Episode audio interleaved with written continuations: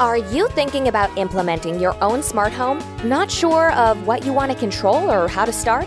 Do you want your smart home to respond to your voice like it does in the movies or television? Well, you found the right podcast, TechBytes with Ron Nutter. As a best selling author, speaker, and YouTuber, he will help you explore the different options available. And now, here's your host, Ron. Do you have an area in your house where you'd like to monitor the temperature or humidity? Are you trying to convince your AC repair person that a room isn't as cool or as warm as other areas of your house? Well, stay tuned. I'm going to show you how to do all of this with the Govee thermometer.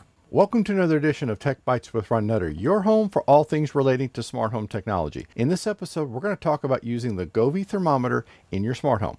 Hi, I'm Ron Nutter, and we're going to be working on this together. This content is also available as an Amazon Flash Briefing or podcast. Please go to techbyteswithronnutter.com for more information. For any items mentioned in this episode, there are affiliate links in the description. If you click on these links, I will get a small commission, but that won't affect the price you pay for the item. If you want to get notified when new content is uploaded, please click on subscribe and enable notifications.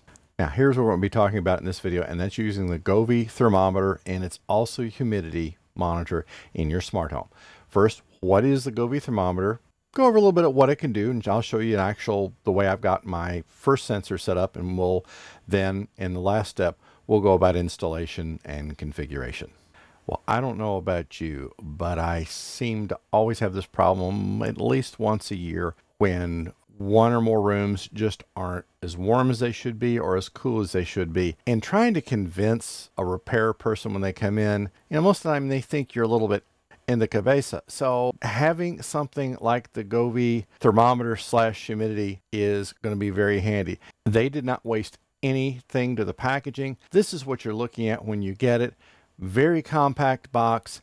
The plus with this is that it uses three AA batteries, so no more special batteries. And I don't see any reason why you couldn't put rechargeables in it. So this is something very easy to configure. You're going to see once we get a little bit later in the video that will set it up with Bluetooth. You'll turn it on to Wi-Fi. Now it only supports 2.4, and for this kind of sensor, that's not a bad thing. It's not going to be high bandwidth, and it's also going to allow you to place it a little bit further from your access points than if you were to have 5 gig. And this is what I'm saying that they really didn't waste anything because here's the actual sensor itself. Now the little strap is something you install, and this is something that is going to be very handy because you can just hang it on a doorknob. You don't have to mount it. It's it's a very mobile uh, thermometer slash humidity sensor. So if you've gotten certain times of the year when one or more places in your house are having a problem that just they're not the same temperature you'd like them to be, if you've gotten into crypto mining and where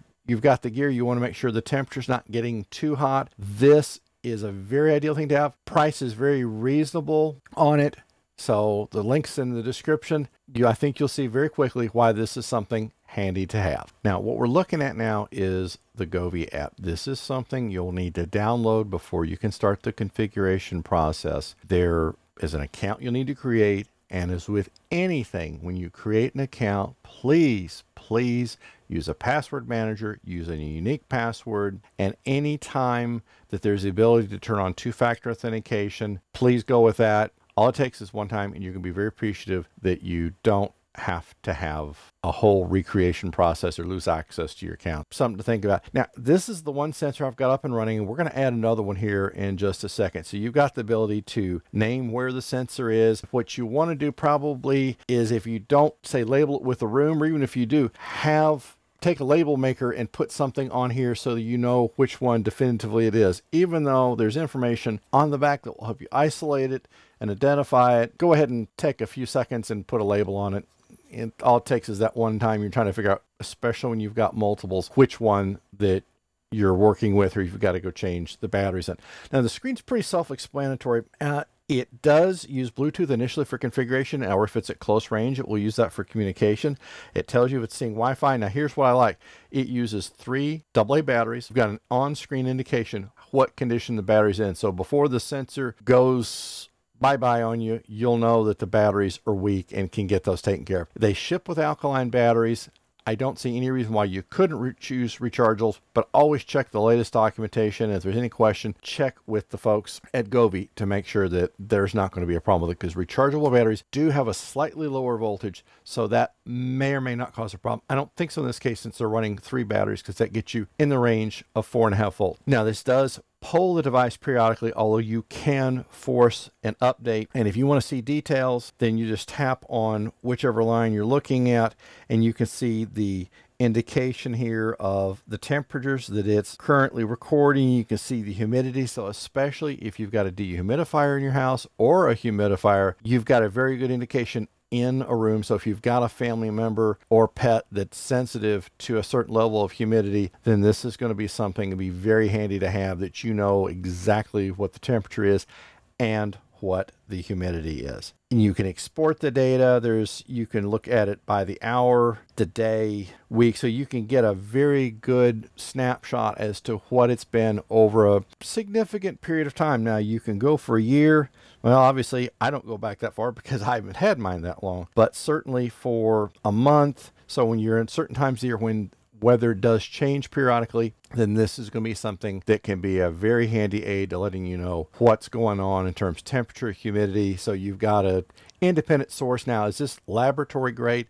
No, but for the price, you know, it's giving you a good option because you've got to get into laboratory grade gear. You're talking a lot of money, and then I don't think most of us probably need that level. And if you do, you're you got a very good reason for it. When you get to the point of configuring the sensor, make sure you pull this little plastic tab out of there because that's stopping the batteries from being active in the device. So otherwise, it's not going to show up when you start to configure it. Now, to add the device, We'll go up here to the right hand corner and we'll tap on plus. We will want to select home improvement. We will go down here. What we have is the HS 179. There we go. I had to scroll down the list a little bit, so we'll tap on 179 and we'll go ahead and pull the tab. Now make sure that Bluetooth is enabled on your phone. Okay, there we go. And this is OC78, and that should match to what you've got here. We're going to connect to it. And, and, and I like the fact that this does it with Bluetooth because that way you're not switching your phone in and out of different SSIDs or to a special one when you're first getting it set up. Okay, there we go. We'll leave that one just set as Wi-Fi thermometer because I'm not, I haven't made up my mind where it's going to go just yet. Then we'll tap on done. We will go here and I'm going to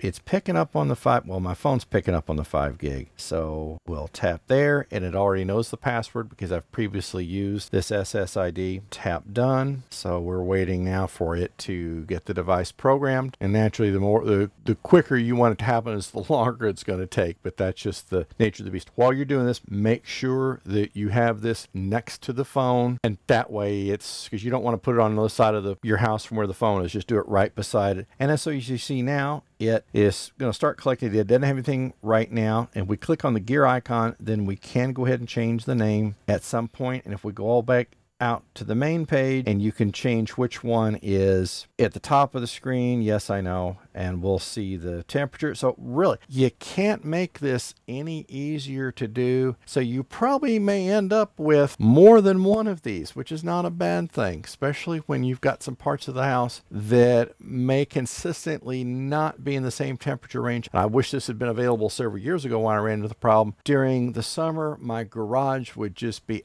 absolutely horrendous in terms of temperature. And in this winter, I would be able to see my breath when I was out in the garage. And I'm like, well, this is not right. You know, other than take a regular thermometer out there, I didn't have any way of, of getting tracking information. And then I found out what the problem was. Apparently, when they built the house, they didn't put any insulation over the garage. That got fixed very quickly. This is the kind of thing will help you kind of spot hot spots, warm spots, and give you some definitive data that can be very useful. If you're watching this on YouTube, you will see videos on the screen that are similar to the one you've just watched watched or other content that YouTube thinks you might be interested in. If this video helps you or provides value, please click on that like button, thumbs up. If you haven't already subscribed to the channel, please click on subscribe now and enable notifications. We'll see you in the next episode. Thanks for watching. Thanks for listening to the TechBytes with Ron Nutter podcast. If you know someone who's interested in creating their own smart home, please share this show with them. Please subscribe on iTunes or Google Podcasts and leave us a review. Have questions? Contact Ron at questions at techbyteswithronnutter.com. He looks forward to sharing more incredible insights on the next episode.